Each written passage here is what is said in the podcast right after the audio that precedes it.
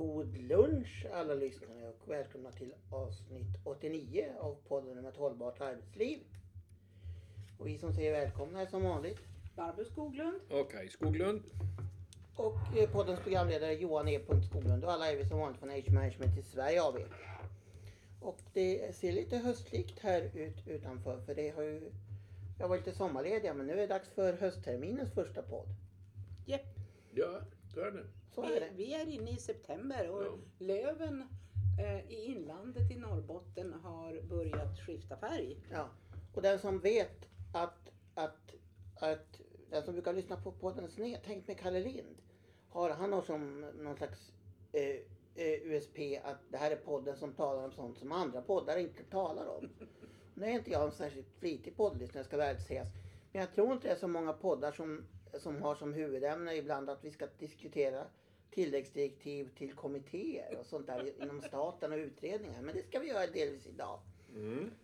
Men det är så att om vi, om vi går här på firman, om jag beger mig bort från bordet Ja, och mikrofonen och så går jag till bokhyllan. det är ju ingen som hör vad du gör nu. Johan grön- går till bokhyllan. och Nu ta fram kommer en grön Johan bok tillbaka. från Ekelyds förlag som heter Mellan forskning och politik. 50 år av samhällsdebatt. Det är Lars Calmfors memoarer. jaha Och minsann. varför tar jag fram dem Kaj? Jo, därför att jag sitter framför mig här, eller framför mig har jag ett litet utdrag av en artikel i Dagens Nyheter härom sistens, när du nu var, det ser jag faktiskt inte riktigt. Sommar, Det står försommar. publicerad igår 21.53. Ja, det var ju frågan vilken Vi skrev ut den dagen efter men det var i början av, det var ju när vi gick på semester. Ja. Jo, och först måste jag uttrycka, som vi ofta tvingas göra, en väldig irritation över ett ord. Rubriken står det så här. Professor, lågutbildade bakom paradoxen på svensk arbetsmarknad. Och vi hävdar med en fas och den drucknes envishet att man är antingen har man en lång eller en kort utbildning. Det här med lågutbildade är ju bara enbart nedsättande för Ja, människor och med en kort utbildning. Det är nämligen så här. Ja, det är längden av utbildning. Det är, Ja. inte, det är inte en hierarkisk Nej. fråga. Underklass och överklass eller vad man nu tänker sig på. Men det här Däremot sägs har jag flera, ofta.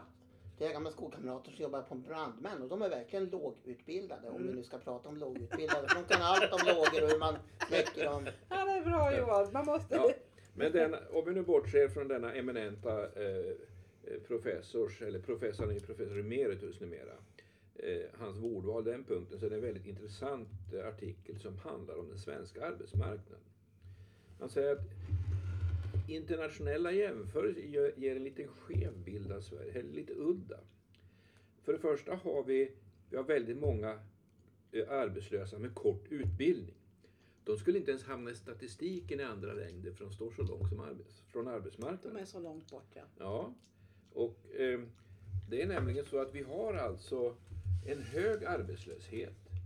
Men vi har också ett väldigt högt arbetskraftsdeltagande. Och hur kommer det sig att människor re- registreras som arbetslösa i Sverige i mycket högre utsträckning än i andra länder? Ja, det kan man fråga Ja, sig. det kan man fråga. Och då säger han så här att det finns väldigt tydligt incitament till det. Det beror på att många förmåner i Sverige är kopplade till anställning. Det finns starka incitament att vara en del av arbetskraften, starkare än i många andra länder. Han nämner som exempel tjänstepension, föräldrapenning och jobbskatteavdrag. Och så citat. Det gör att många som inte har ett arbete och som i andra länder inte skulle registreras som arbetslösa ändå gör det i Sverige i förhoppning att komma åt förmånerna.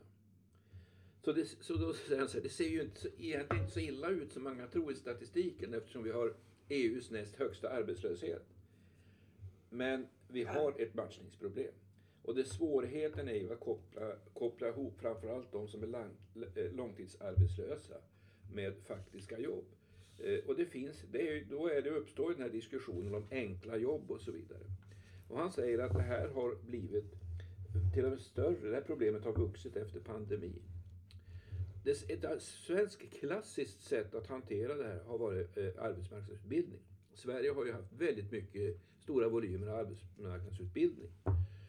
Men det har minskat radikalt. För tio år sedan var det en genomsnittlig månad var det mellan 12 och 13 000 personer som fanns i arbetsmarknadsutbildning.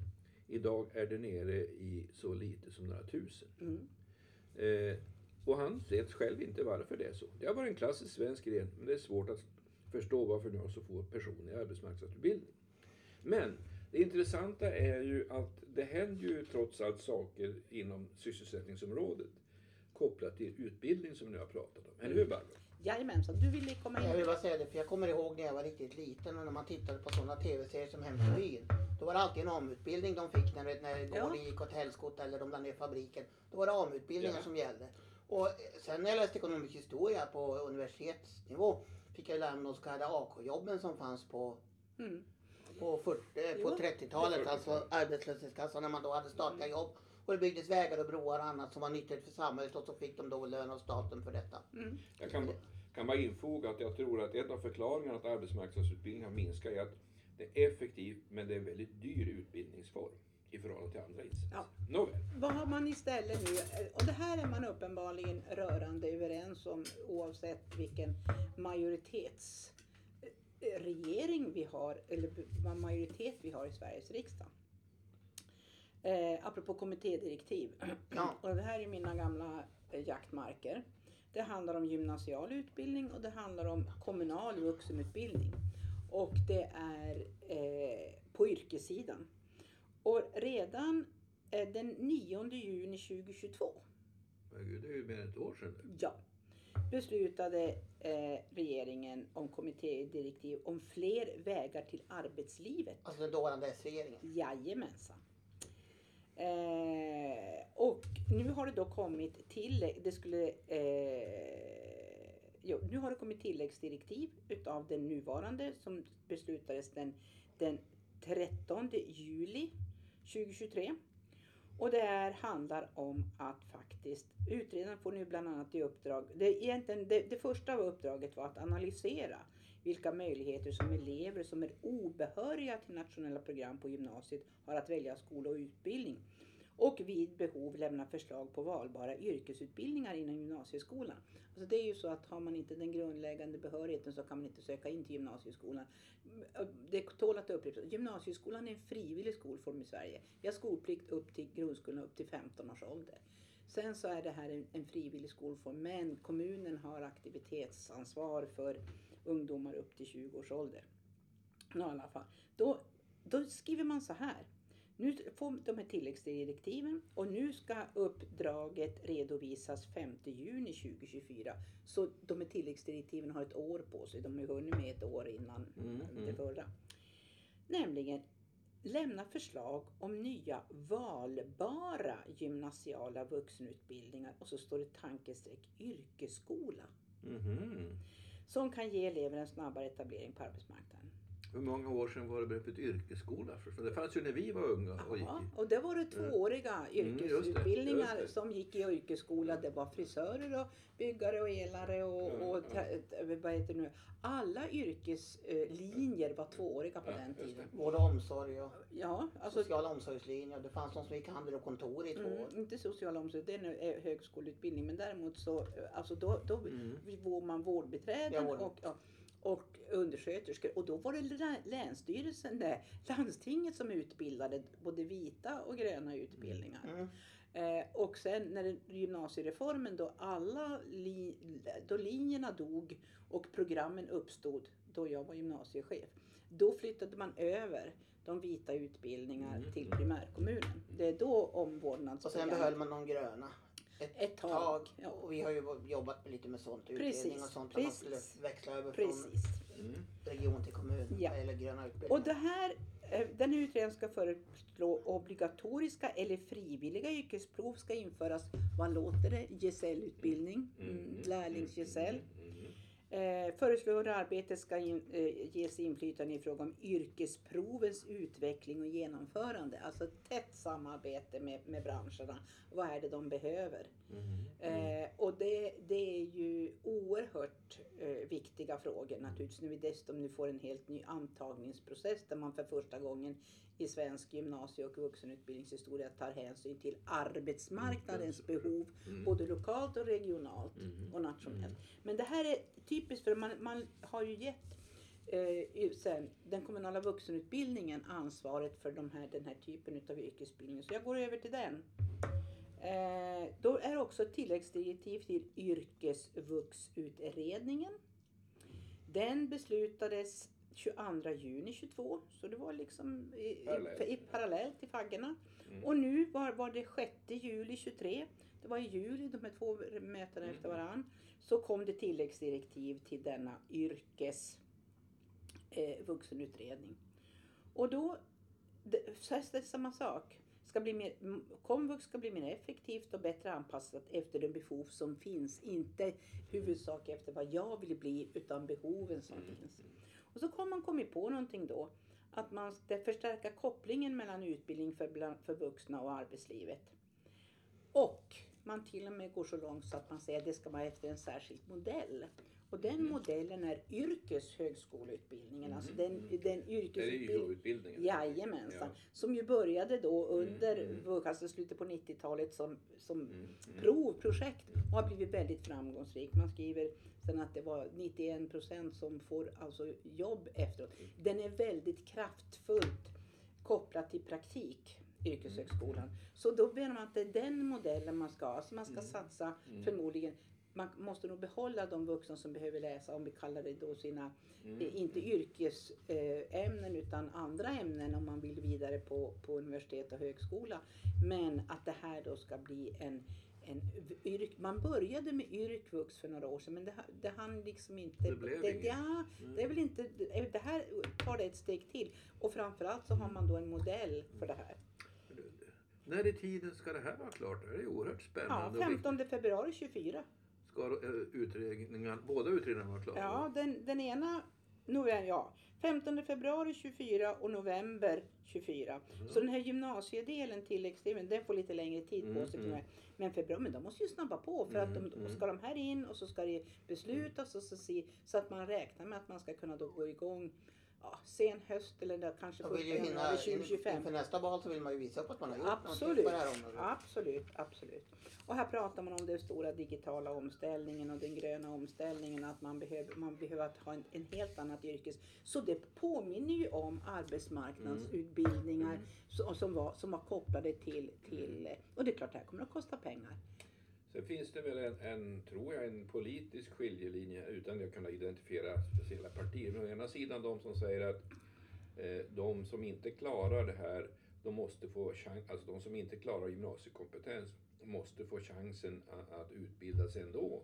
Och då säger han, ja men vi ska inte sänka kraven, de ska fortfarande vara behöriga för, för eh, universitet och högskoleutbildning. Mm. Och det är väl den striden som kommer att stå kring det här. Ja, det beror på. Det, det är ju det. Kanske. Ja, det, det, det, jag tror att det håller på att luckras upp. För att Mm, Du mm. kan, det, det, det är ju så här att du kan ha, gå en kvalificerad alltså en, en yrkesutbildning på gymnasiet eh, och ändå läsa till så att du får den här parallella. Och det, här, och det bygger på att det finns alltså eh, duktiga schemaläggare. Mm, mm. Det, det, därför att det här handlar om att parallellägga precis som man Mm, parallellägger mm. språk eller Mm. eh, inte skulle man ha råd att ha alla främmande språk som man har om man inte skulle parallellägga, system, äh, parallellägga klasserna. Mm. Och det kräver skickliga schemaläggare. Eh, så att, och sen är det så att de små gymnasieskolorna har ju naturligtvis eh, större problem att Mm. lösa det här. Och det är då hela den här nya reformen då där man ska samverka Mm. regionalt med minst Och- två, tre, fyra. Och Och det har, än har vi inte sett konsekvenserna det riktigt. nej, för att det, nej. det kan lika gärna betyda att de små gymnasieskolorna, eller de små kommunernas gymnasieskolor inte kommer att ha kraft. Nej. Nej. Eh, och då är vi tillbaka till det var innan Mm. den reformen kom i början på ni- 1990-talet då varje huvudman själv fick makt att bestämma över hur det Nu är ju det här lite grann tillbaka. Mm. Att staten är med, det vill säga Staten. Skolverket har en regional Ja. enhet där man då ska resonera och gemensamt komma över vad regionens arbetsmarknad betyder. Men det har vi konstaterat många gånger, och det gäller ju både vård, omsorg och utbildning, att staten kopplar ett fastare grepp. Dels i form av eh, statsbidrag, eh, öronmärkta statsbidrag, och dels genom lags, skärpt lagstiftning. Ja. Men det som, det som då kommer, det kommer ett pressmeddelande från utbildningsdepartementet den 12 juli när de hade Mm, fattat det här mm. beslutet. Då. De talar om att det är utredaren Elof Hanjons som får i uppdrag att föreslå en ny form av yrkesutbildning på gymnasial nivå. Som ska förstärka kopplingen mellan utbildning för vuxna och arbetsliv. Men det var Hans Jons, han är väl Hans dalmas. Jon, han, Hans Jonsson. Ja, ja just det. Jag tänkte så här. Det, heter han säkert. det lät lite Han exotiskt. Han just jag tänkte så här, ja, Jag ja. tror han heter, jag tror hon uttalar Hans Hans Jons. Jons. Det är då Hans Jons. Jag har för mig han det där Ja, är det, ja, men det var fränt. Det var det. Jag tänkte så här, ah, holländare kanske. Nej. Ja, ja. Ja. Eh, sånt händer. Eh, jag bjussar på den. Eh, jo, Det kan du gott få göra. jajamensan. Det är så här. Eh, det här handlar, regeringen anser att det behövs fler olika former av yrkesutbildning så att fler vuxna kan stärka sin kompetens eller yrkesväxla. Mm. Så det, du har liksom hela kompetensförsörjningsdelen, in, inte bara det vi pratar om, alltså att vi det finns alltså arbetslösa, matchningsproblemet. Mm. Det är ju en sak, men det är också att du vill yrkesväxla. Så att det här, och då får du se vad kriterierna. Är det de som, är, de som har kortast utbildning som det var tidigare, som har första king på de här platserna. Och så behöver man förmodligen föreslå ett kunskapslyft eh, 2.0. Vilket Mm. ju det bara ett detta femårs eh, kunskapslyft som, var, som gjorde så mycket. Där man, och det hände ju när man gick från tvååriga till treåriga. Nu måste man gå från, från färre yrkesutbildade till fler yrkesutbildade. Det här kommer inte vara okomplicerat. Nej, Ja, det här ligger ju lite längre fram i tiden. Sen får vi se. Imorgon råkar det vara regeringsförklaring. Får vi se om det kommer Mm. några nyheter som ännu inte är aviserade när det gäller arbetsmarknad och utbildning. Mm. Det är då det. Jaha, precis. ja, här, Tack för- programledare. Jag vill säga avslutningsvis, vi talar om yrkesvux, så vill jag säga att Kai och jag älskar yrkesvux. Och då undrar kanske någon varför det? Ja, det har inte ett dugg att göra med att vi är intresserade av att vidareutbilda oss. Det handlar om att vi har som stor hobby, som vi senast gjorde i helgen, att vi spelar Scrabble, eller som vissa säger alfabet. Och med både Y och X och U och V också så ger yrkesvux många poäng. Ja, det. Om det nu finns i Svenska Akademiens ordlista vet jag inte. W har ju, vi har köpt ett nytt. Vi har ju slitit ut eh, Det gamla som vi har köpt Och då har det nytt. tillkommit bokstaven W som har gjort det hela gjort svårare. det? Ja, det var det. Det var det och då säger vi att vi kikar fram emot podd nummer 90. Någon gång. Mm. Någon gång framöver Och så har vi här ett litet pressmeddelande från, inte från svenska regeringen, men från finska Arbetsohälsoinstitutet heter det va? Arbets, och, ar, arbetslivsinstitutet. Arbetshälsoinstitutet ja. Som har gjort en undersökning om hur man ska förbättra attityder gentemot äldre medarbetare hos chefer. Och sen ska vi även prata lite grann om krutgumman Ulla. Ja. Då gör vi så. Då tycker jag vi säger tack och hej för höstens första podd. Tack Och och hej! påsk. Tack och hej. Hej.